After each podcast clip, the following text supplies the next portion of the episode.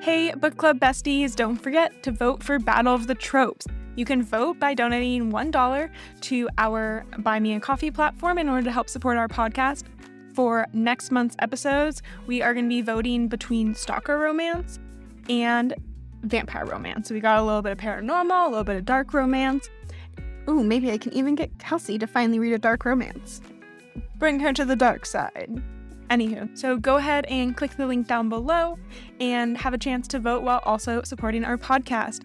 In addition, we have our different membership tiers, which all include a free vote for Battle of the Tropes each month, and exclusive discounts to some of our favorite bookish shops like the Bright Side Candles and another fun one that we're going to be announcing next episode. So make sure you're signed up so you can get first access to that discount code when it is available. Some of the higher up tiers, you'll also be getting sneak peeks, teasers, and ex- early access to advanced reader copies. So if you want to participate in Battle of the Tropes and help support our podcast, which we appreciate so, so much, go ahead and click the link down below. Another way you can support us is by reviewing this podcast wherever you listen and share with your friends. If you share on Instagram, please tag me. I'd love to see it. And on to the episode. Ready. That reminds me of like last week when I wasn't like doing great. I was like, you know, I just want to sleep all day because my so that way my like brain isn't working. But then I also can't sleep all day because I have to write. And if I sleep all day, then I'll also then I won't sleep at night. So I was talking to Gabby and I was like, so I think I'm just gonna like nap, get up, write, nap, and just like every three hours take go to sleep and every three hours like wake up and write. And Gabby's like, you know, that kind of sounds genius, but also at the same time is avoiding all your problems. yes. Accurate.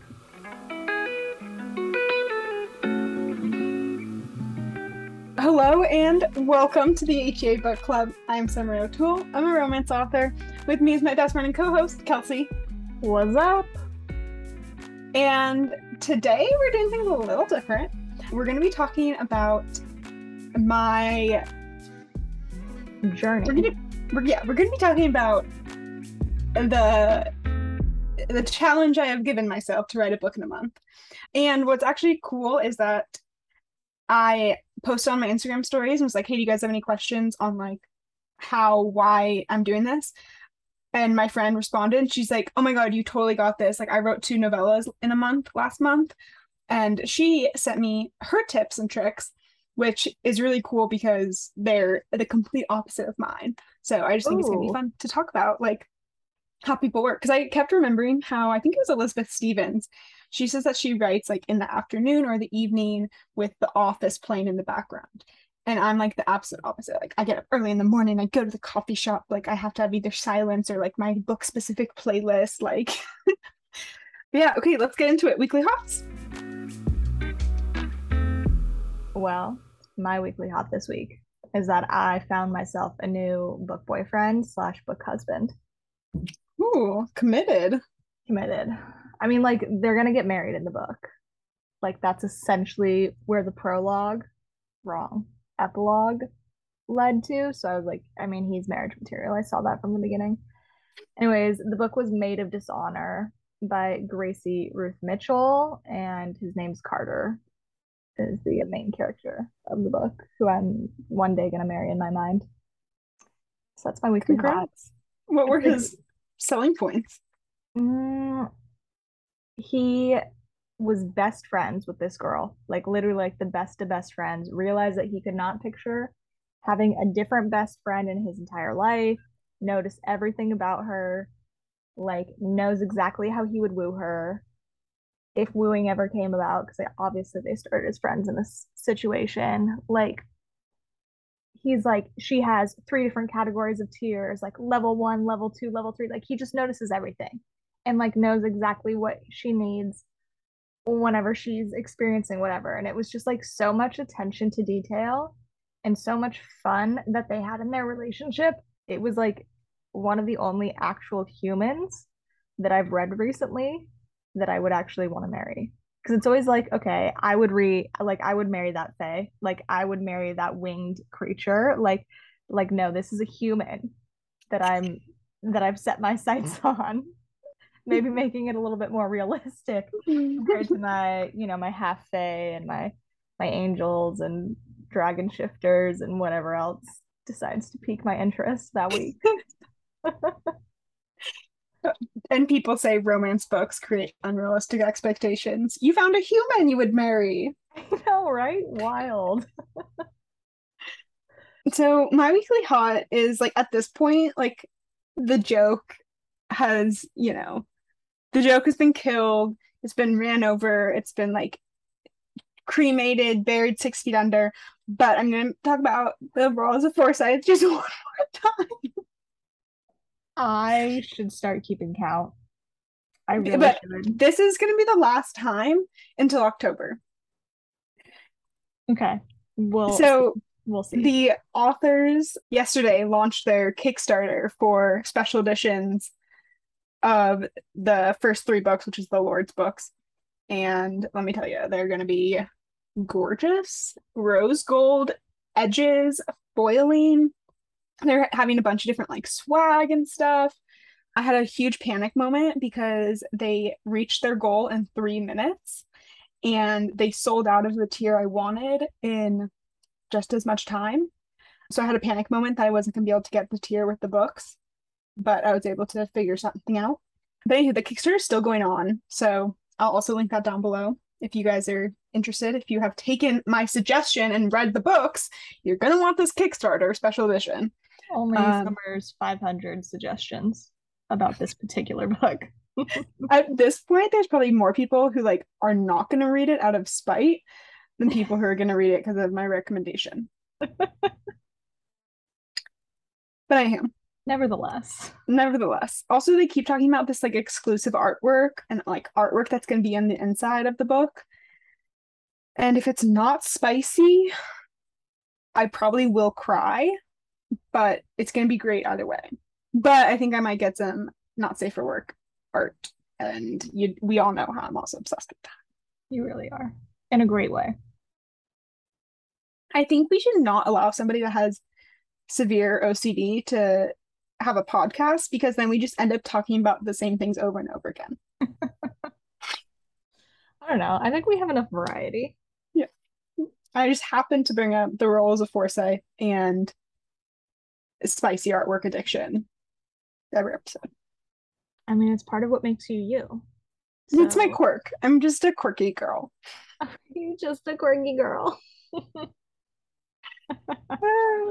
Oh, talk about a pet peeve. okay, let's talk about my other quirky idea to write a book in a month. Murder me, Summer. Murder me. Please do not.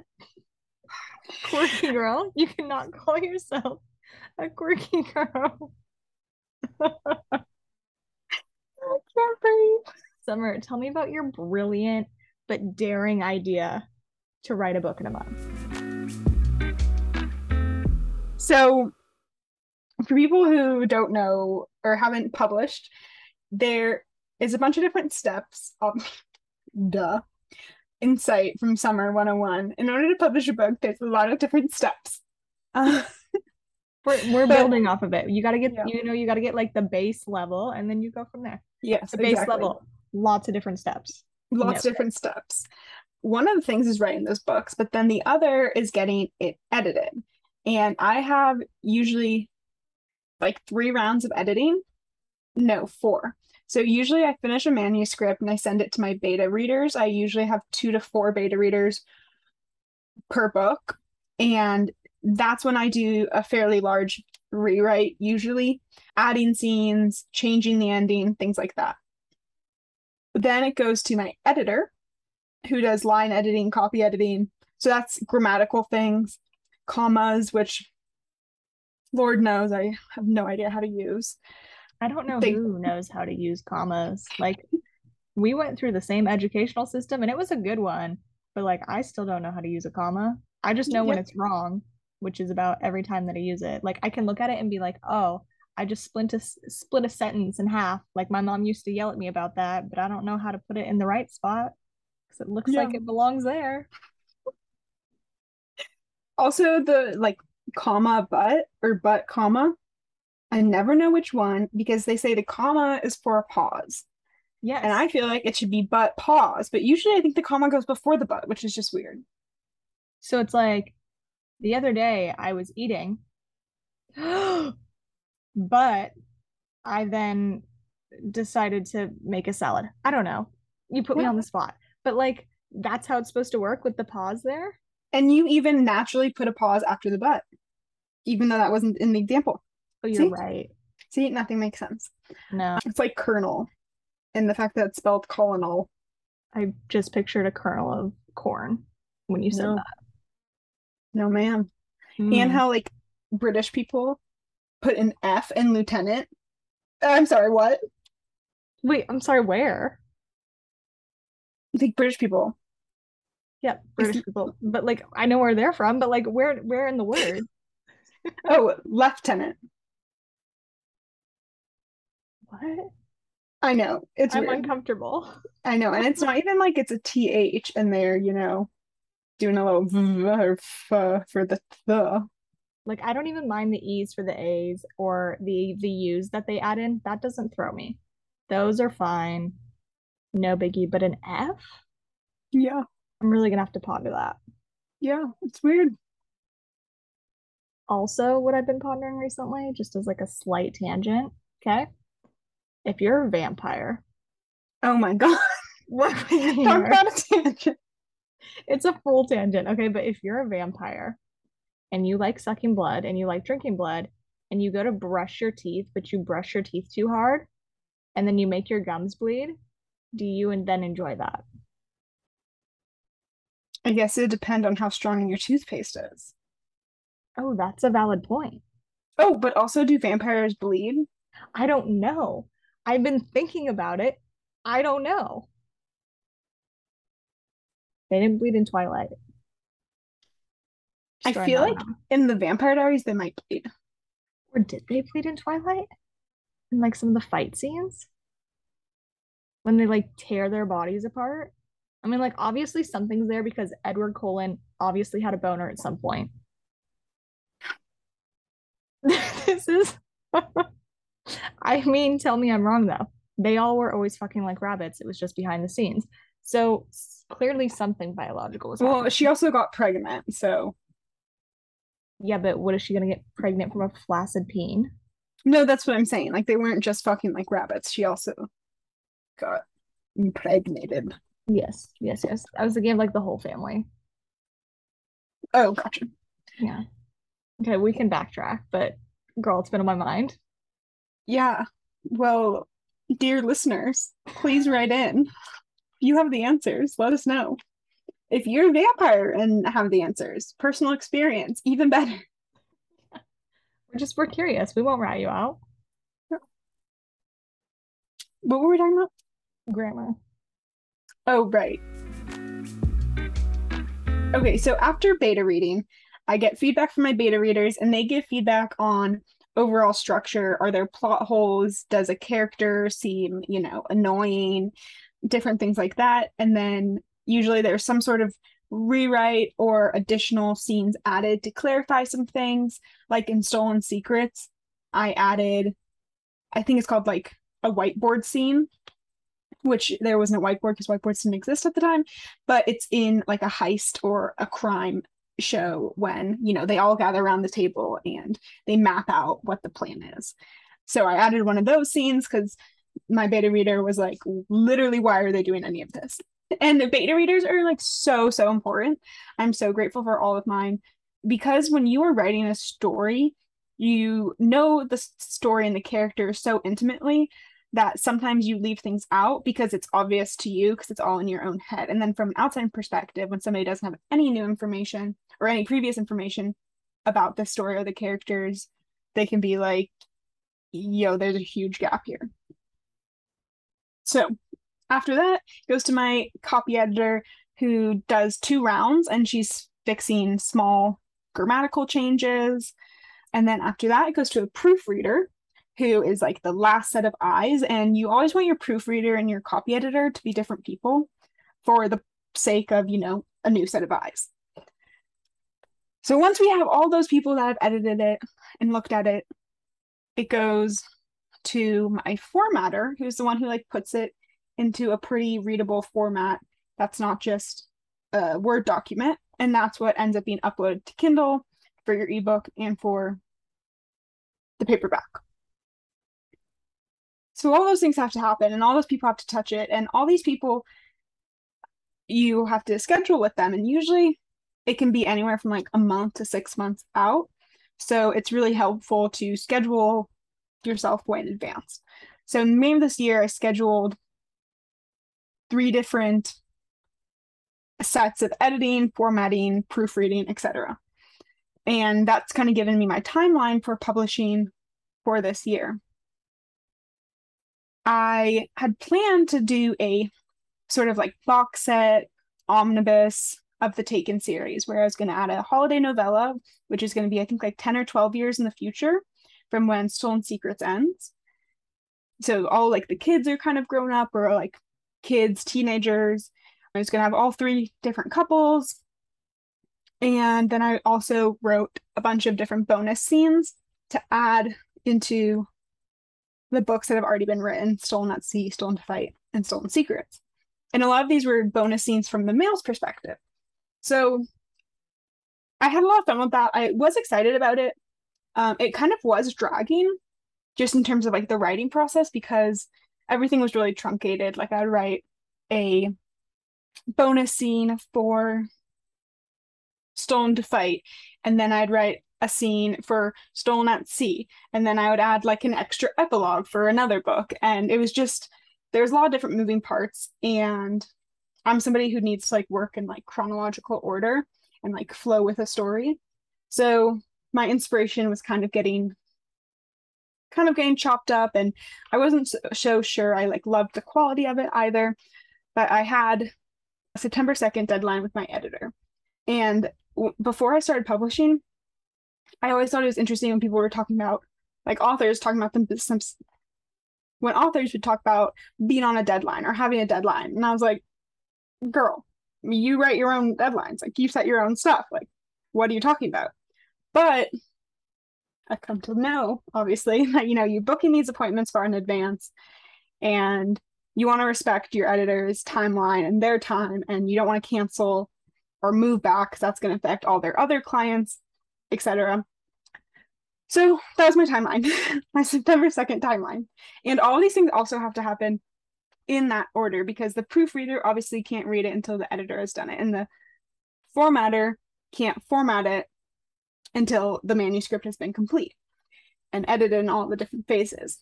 And then the cover designer can make the cover, but then has to do the final change to the paperback wrap, which is like the full front and back, based off of how many pages it ends up being once it's formatted because that affects the width of the spine. So there's a lot of moving parts that have a lot of different people's hands in the pot and you want to be respectful of everybody's different timelines because everybody's a freelancer or doing contract work. So, you know, they're not you're not their only client basically. So a series of events and some conversations with some of my other friends in like the book space made me realize that it probably would be a better idea both creatively for like where my inspiration was at at the time and business wise to publish my mafia series instead of adding a continuation onto the taken series. And i say mafia it's a crime syndicate it's not italian mafia gotta make that clear. And this was something i'd planned for next year but it was you know it was just in my head i couldn't get it out and i was trying to keep quieting it and shoving it to the back of my brain so i could work on this box set and eventually i was just like you know what? I have a month until it's due to my editor. Like i think i can do it. Let's just do it. So that's how we got here.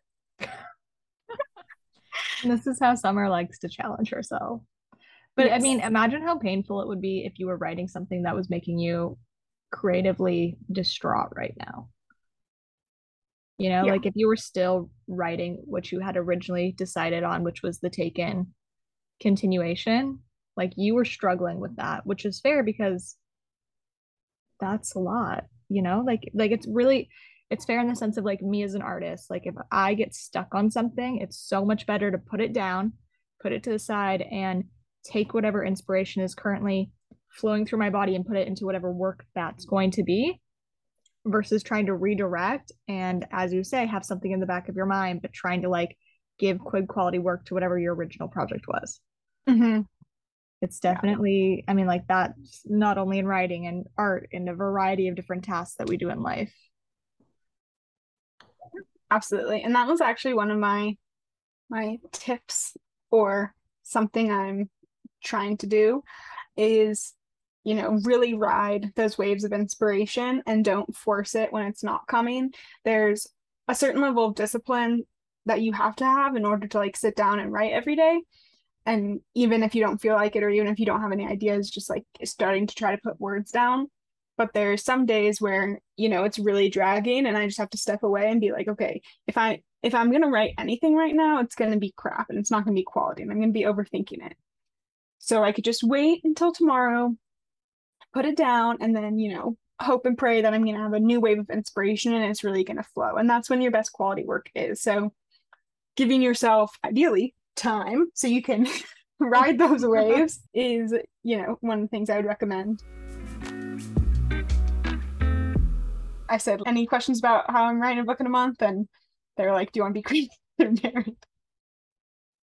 would you rather be cremated or would you rather be buried? I'm dying to know now I do want to be cremated, but hopefully this book won't kill me because I do have more planned in the series. give your quick and dirty tips mm. So one of them is trust the process. Like sometimes if you have a writer's block, you think like I'm literally never going to write again. Like there's no way anything of like value and creativity is going to come from my brain. Like I've used it all up. Take a breath, step away, trust the process. It will come. Don't reread right away. At least for me, I know some people like to reread right away. Some people like to edit as they go. I'm a big fan of just like writing it, walking away, maybe like read over it just to read over it, but don't overanalyze it too quickly because sometimes you need a little bit of time between what you wrote and when you read it to be able to appreciate it. Like sometimes I will write something and I'll be like, this is absolute crap. And then four days later, when I reread it, I'm like, oh, that wasn't too bad. So if you're not constantly rereading, if that's something that you have a tendency to like judge your writing, if you're not constantly rereading, you're able to stay more motivated because you know you think you're doing a good job instead of thinking it's all crap. My other tip is take a break on reading things. And again, these are like the writing process, any creative process is going to be so individual. So take what works, leave what doesn't. And one of the things I'm trying to do is take a break on reading books that are too similar to my genre. I know a lot of other authors will also do this because they don't want to be subconsciously influenced. But I've also found that in this like crunch time when I'm being hypercritical because I'm worried about the quality I'm producing in such a fast amount of time is not reading books that are too similar, but also that are really good because I'm constantly like, comparing my work to it and I'm being like, oh, like I could never think of this or this is so good. Like I, my book's not even gonna compare. So I honestly haven't really been reading that much this this month, and the books I have read have been like that rom com. I've started like five different books, so you know, taking a step step away from anything that's giving you comparison itis or making you feel like you're not measuring up. And then my final tip, this one kind of surprised me, but when I thought back, like what has been helping me stay focused is if you are somebody who has a tendency to binge shows and get like addicted, stop watching your bingeable shows.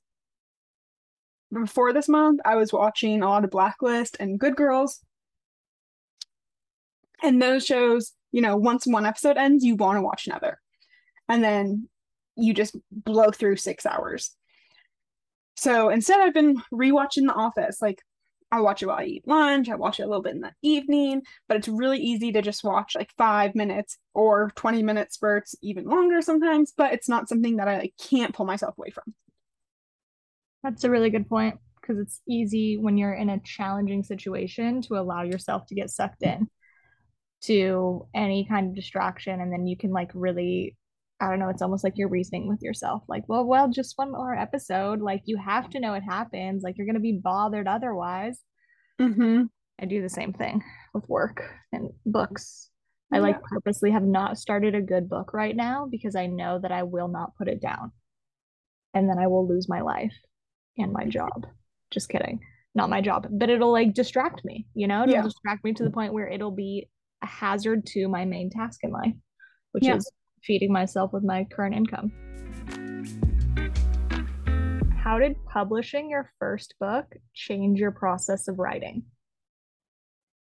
Ooh. Heavy hitter to start. I, think- know what I saw, but I'm curious about what you saw. Yeah.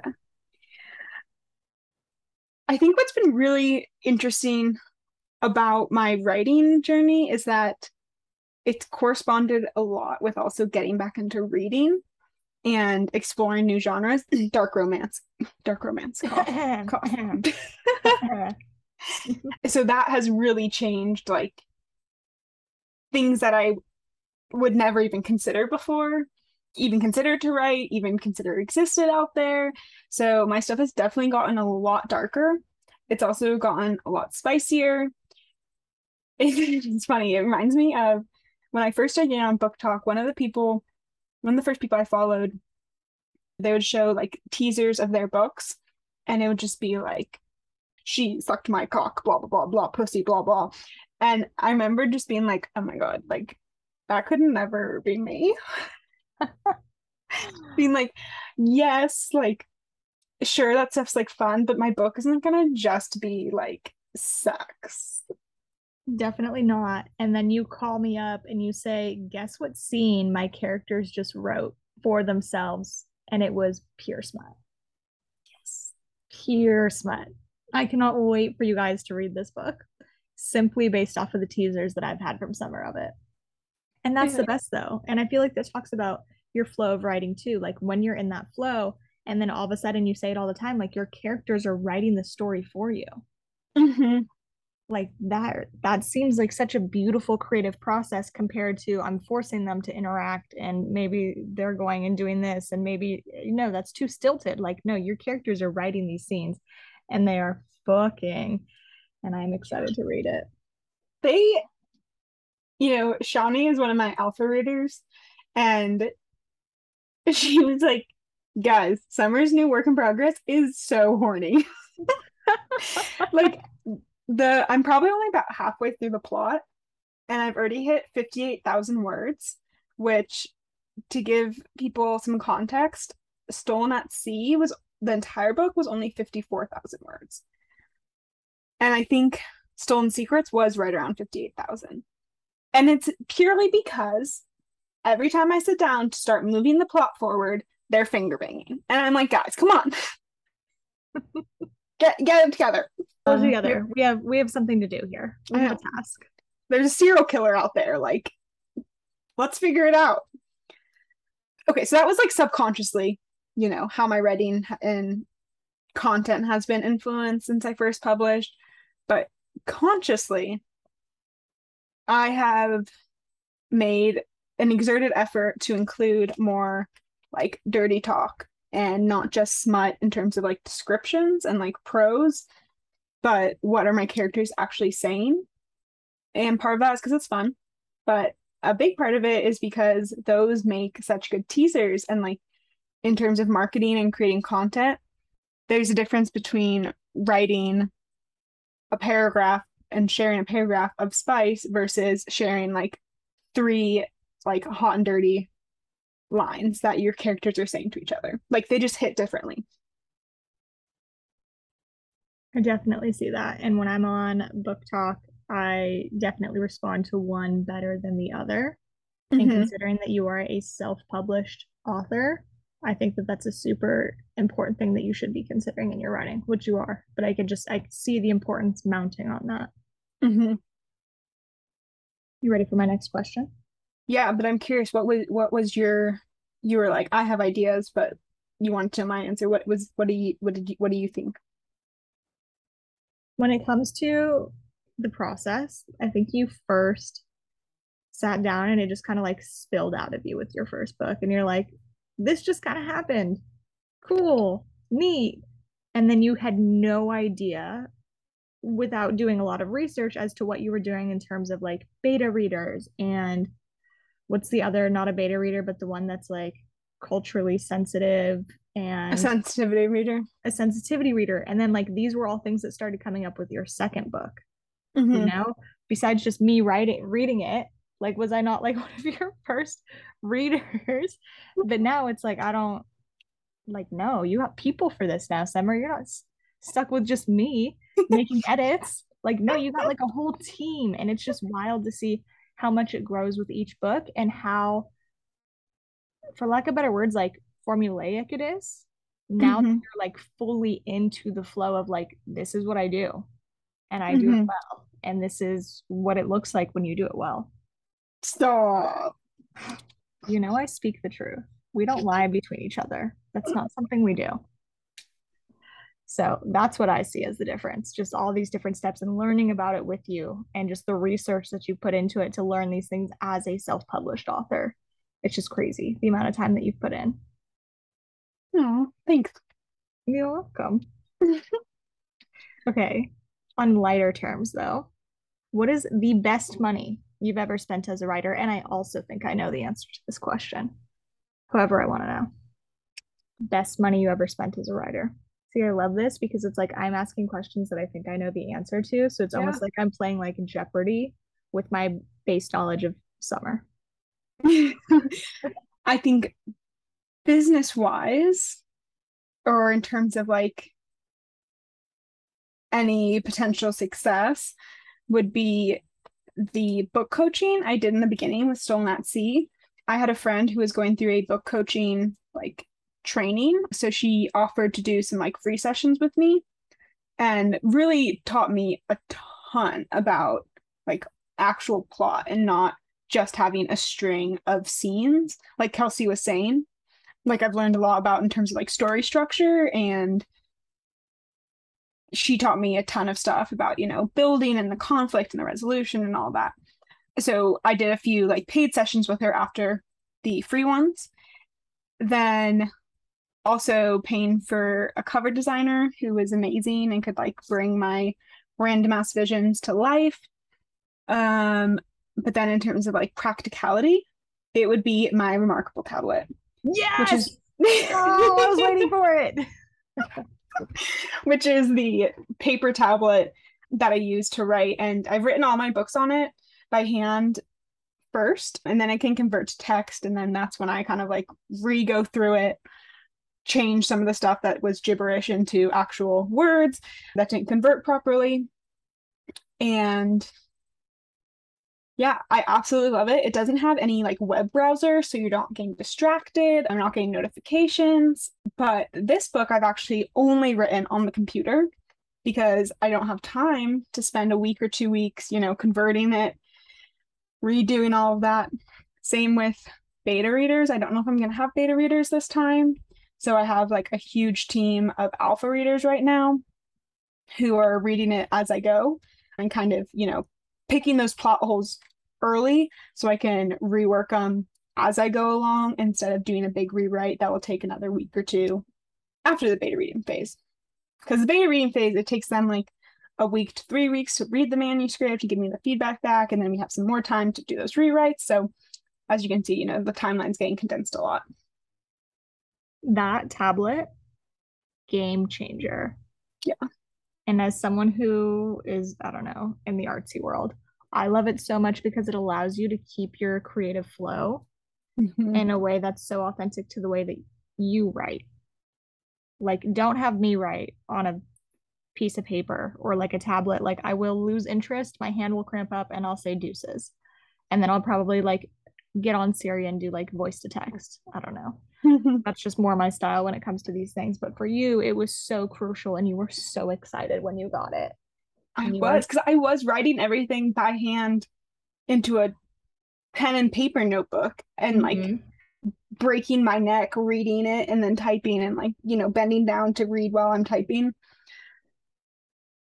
So, oh, I love it.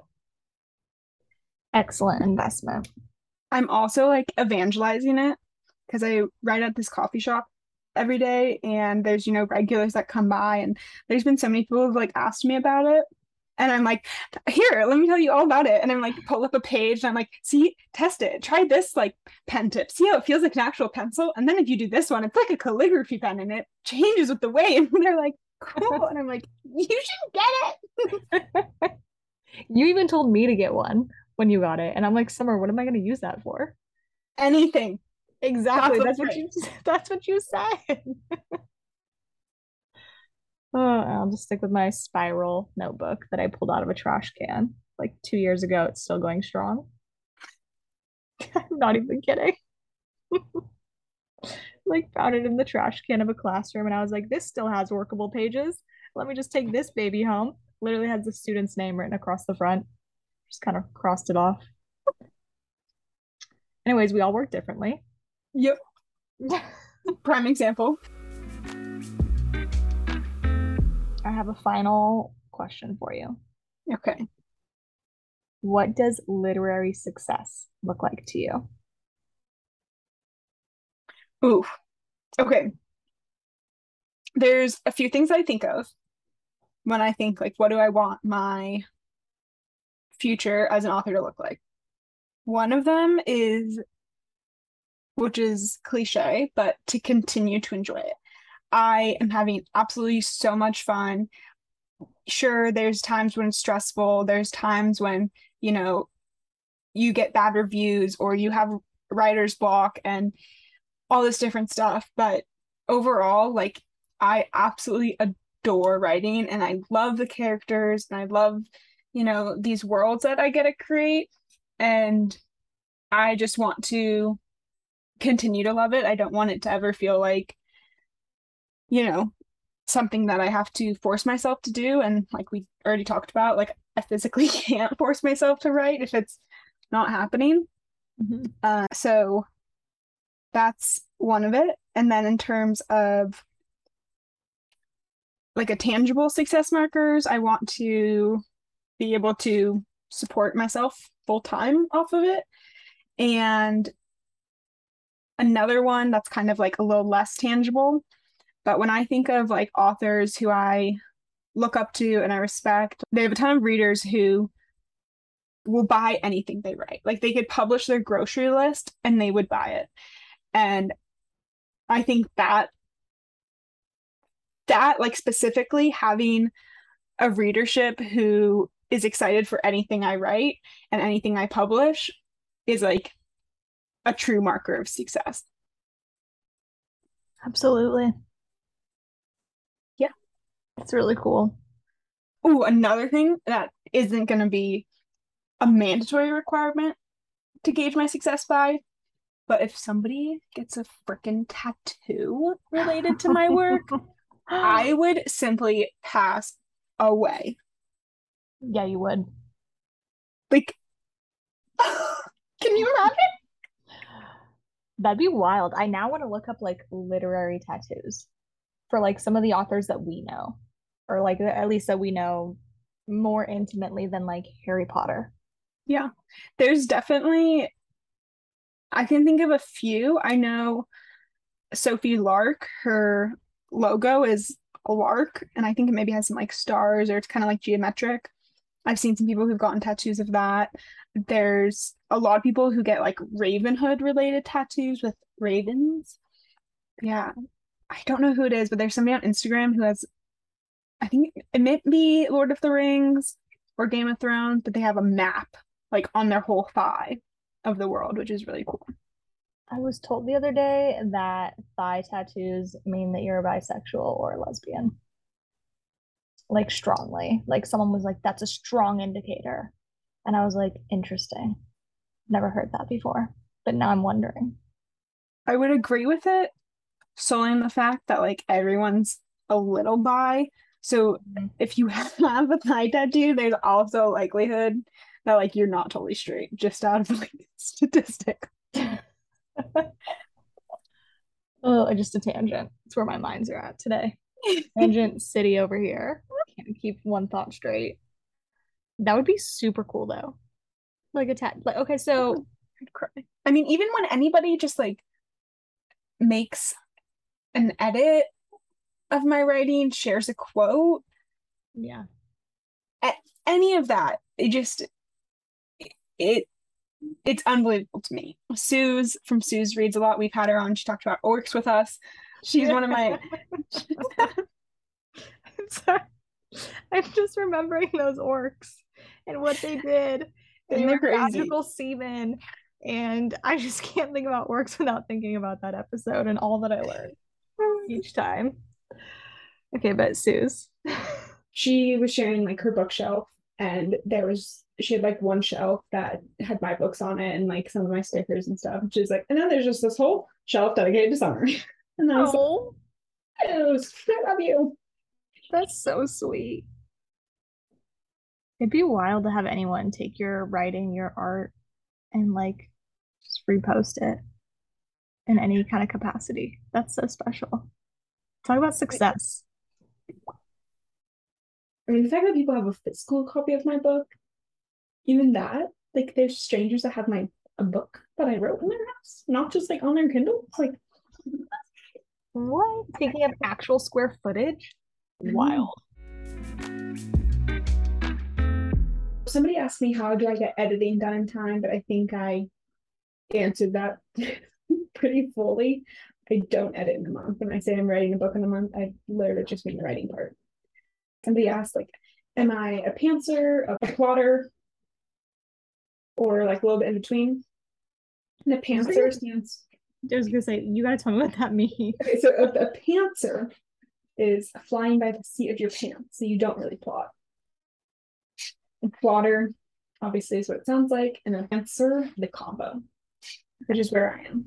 That's try. I map out the main things that need to happen, usually like the scene or the mechanism to accomplish that. So, one of the big difference to me and what I've learned writing and plotting different books is the thing that differentiates a book and a story from just a string of scenes is that this those scenes are accomplishing a specific thing or they're answering a specific question whether that's they're creating a conflict they're solving a conflict they're you know reinforcing the heroine's misconception about something etc so a lot of time i'll be like okay these are the things that need to happen. And now what scenes can i write that will accomplish those things? Instead of just being like oh this would be cool. And a lot of times there are things i'm just like this would be cool. How can i get this in. So I will map out, you know, the things I need to happen. I've been much more detailed with this book because there's a bigger external plot. There's, you know, a serial killer that we're trying to find and having a crime that needs to be solved. That's a lot of moving parts. And so just like I was kidnapped by pirates, how do I get home? Not to diminish a kidnapping, because that was there was a lot going on there. At least he was hot though, right? I mean, he was so hot. The second time around. I don't like to overplot though. There's some people who will, you know, write scene by scene, you know, what are they going to say? What does the setting look like? And I tried to do that for the first book that I was like, I'm going to write this book. And it was a contemporary, sapphic, hidden identity, like mercenary story that maybe one day I'll get back to, but I overplotted it and then it lost the fun and like the magic of what's gonna happen and the characters deciding, you know, deciding where stuff is gonna go because it was more like following a rubric than following the story that was, you know, the characters were doing. Mm-hmm. almost sounds like like I know we all have our different styles, but that almost sounds like you're already writing it before you've even written it. If you get like Yes. too detailed, and Yeah. then like the, I feel like the flow is almost lost. I'm I'm sure it works for many people, but I just see that as being a potential detriment to that particular style. Yes, definitely. It was like, well, I felt like I already I already wrote the book, just it wasn't as fun. and I do get, you know, little like snippets or lines that'll pop into my head and I'll write them down. Um, but those are more things that just like I get ideas and I want to include it or like pieces of dialogue that I'm like, oh, that would be hot if you said that. And then I work it in, but it's different than like sitting down and doing it bullet point by bullet point. Which brings me to Pam's tips. So Pamela Belliston is a new self-published author as well. She has been one of my BookTok friends for a while. And she just published her first book, Lackluster. It's a duet. We're gonna have her and her friend on in the future. They just started a monster romance book box company, which I'm really excited about. But I asked her, she was the friend who said that she wrote two novellas last month. And it was like, you got this. So I was like, send me your tips. And I'm so glad I asked because her process is so different than mine that it's like, it's just a really fun comparison. So some of the main things she talked about was being like really regimented and strict. So she will, so she, we kind of did the same thing about doing like a simple outline where we kind of map out where we want the story to go. But that's kind of where it ends. After that, she sets a strict word goal for herself. So she would decide, you know, how long she wants her novellas to be or her book to be, and then break down that number of words into daily writing sprints and she would block out a certain time in her day because she also is a mom with two young kids so her schedule can get kind of crazy so she would block out like certain points today where she's like okay i know i can write now or write during this time like i'll take care of other stuff. So that won't be on my mind and i'll be able to just sit down and write. And she does like sprints and she has different accountability groups and friends so she she'll do writing sprints with. And as we talked about for me, is like some days I'm sprinting, some days I'm like crawling, and I'm not very regimented about word count, mostly because I had no idea how to figure out how I wanted it. Like I knew I wanted it to be longer than my other books, and I kind of just assumed based off of the plot and how much was going to be included that it was going to be longer. But because I never know what my characters are going to do or if they're going to spend, you know, 5,000 words making out, if they're going to lead to 5,000 words of smut instead of actual plot development, creating a word count for me just would be a random arbitrary goal. So instead, I'm like trying to map out. I'll be like, okay, I'll try to finish a chapter today, or I'll try to get the character from point A to point B today. I also, you know, write sporadically throughout the day. I write every morning, pretty much, regardless of anything that's going on. But then my other writing times throughout the day vary. She also, you know, mentioned how it's important to have days off, which she builds in to her schedule and like how she divvies up her word count. Whereas I build in breaks when my brain is no longer functioning. And I think you know, some of those things are going to really resonate with some people. And some people are going to look at me and be like, you're a mess. Like she's doing it right. yeah, I do love the idea of sprints. There's actually this like online community called Caveday that I used to do a lot, but I kind of forgot about it. And it's basically Zooms that you can sign up for where it's a bunch of people from around the world who are doing like remote work and it's just for like accountability to be like okay for 50 minutes i'm gonna work on this one thing and i'll include a link below if anybody's interested. It's really awesome for people who are doing remote work and have a tendency to get distracted by instagram or tiktok or anything else that's gonna distract you. So i did some of that this week and that was definitely helpful. Dang it definitely seems like like I'm glad that you got those tips written down because it shows just the variety of what can happen and how we all get into creative flows or forced creative flows in different ways. Mm-hmm. Like I'm sure you can train yourself for some people, like she did, to like have that creative flow and like save up all that creative juice for X amount of time per day for those sprints. But for other Mhm. people, it'd be like, nah, you told me to do something and now I'm not going to do it. So cool to look at all the different processes that occur for people. You know, like the fact that somebody can watch a show while they're writing, Yeah, absolutely not. Hard that pass. makes no sense to me. Yeah, it's a hard pass for me. I can barely even at times listen to music while doing certain things because I'll start typing whatever I'm hearing in the music, or I'm really good at visualizing whatever is happening in the music. So then I'm mm-hmm. lost in my brain, and then I'm like, oh, I was supposed to be doing something. Whoops. My bad. Now I'm just staring out into space. That reminds me of my other tip I didn't mention is my playlists. My ah. playlists are like the lifeblood of my story because they're usually what starts inspiring the early snippets and like little drops of my stories and scenes that I get. Or like I'll hear songs and I'll picture a scene that goes with it. So my tip is to create a book playlist and like add to it as you go, but also just listen to it all the time. Like anytime I get in my car and I'm driving, I listen to it.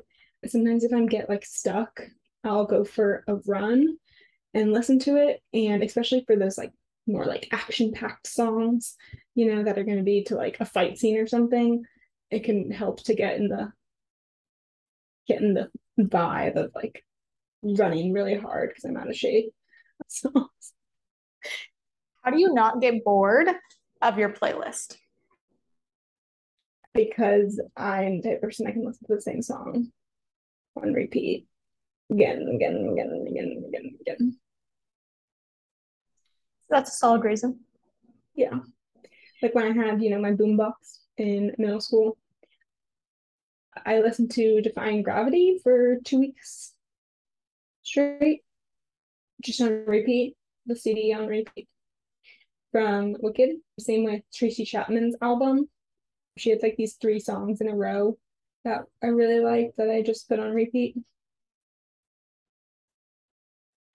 Yeah, my boombox was pretty advanced. Could set like a cue and repeat it on cue. That sounds pretty advanced. I know my sister had one that like she could time it so it would go off at a certain time in the morning. So like her alarm would go off and then like three minutes later her boombox would go off and I was like, what sorcery is this? Also, she never turned off her alarm and then she would constantly just snooze it. So sorcery that didn't work. But man, down the hall, me, I was jamming. Absolutely jamming. Um, yeah, if there's one thing I could change about me and Gabby's relationship, it would be to have more similar taste in music and also to have more ability for her to listen to the same song on repeat forever and not get sick of it. Gosh, next week, I don't know what we're talking about. On par. On par for our current life circumstances. it's we are, you know, just rolling with the punches. Kelsey, thanks for being my best friend. Listeners, thanks for listening to me and your earballs. okay. We, I, we need to go. We need to wrap this up. if we start bringing up earballs, we probably should. We should shut this down. Okay. Okay, so we'll see y'all in the next. It's gonna be an adventure, whatever it is, just like this one was. Although very informative adventure, might I add, Summer. Thank you.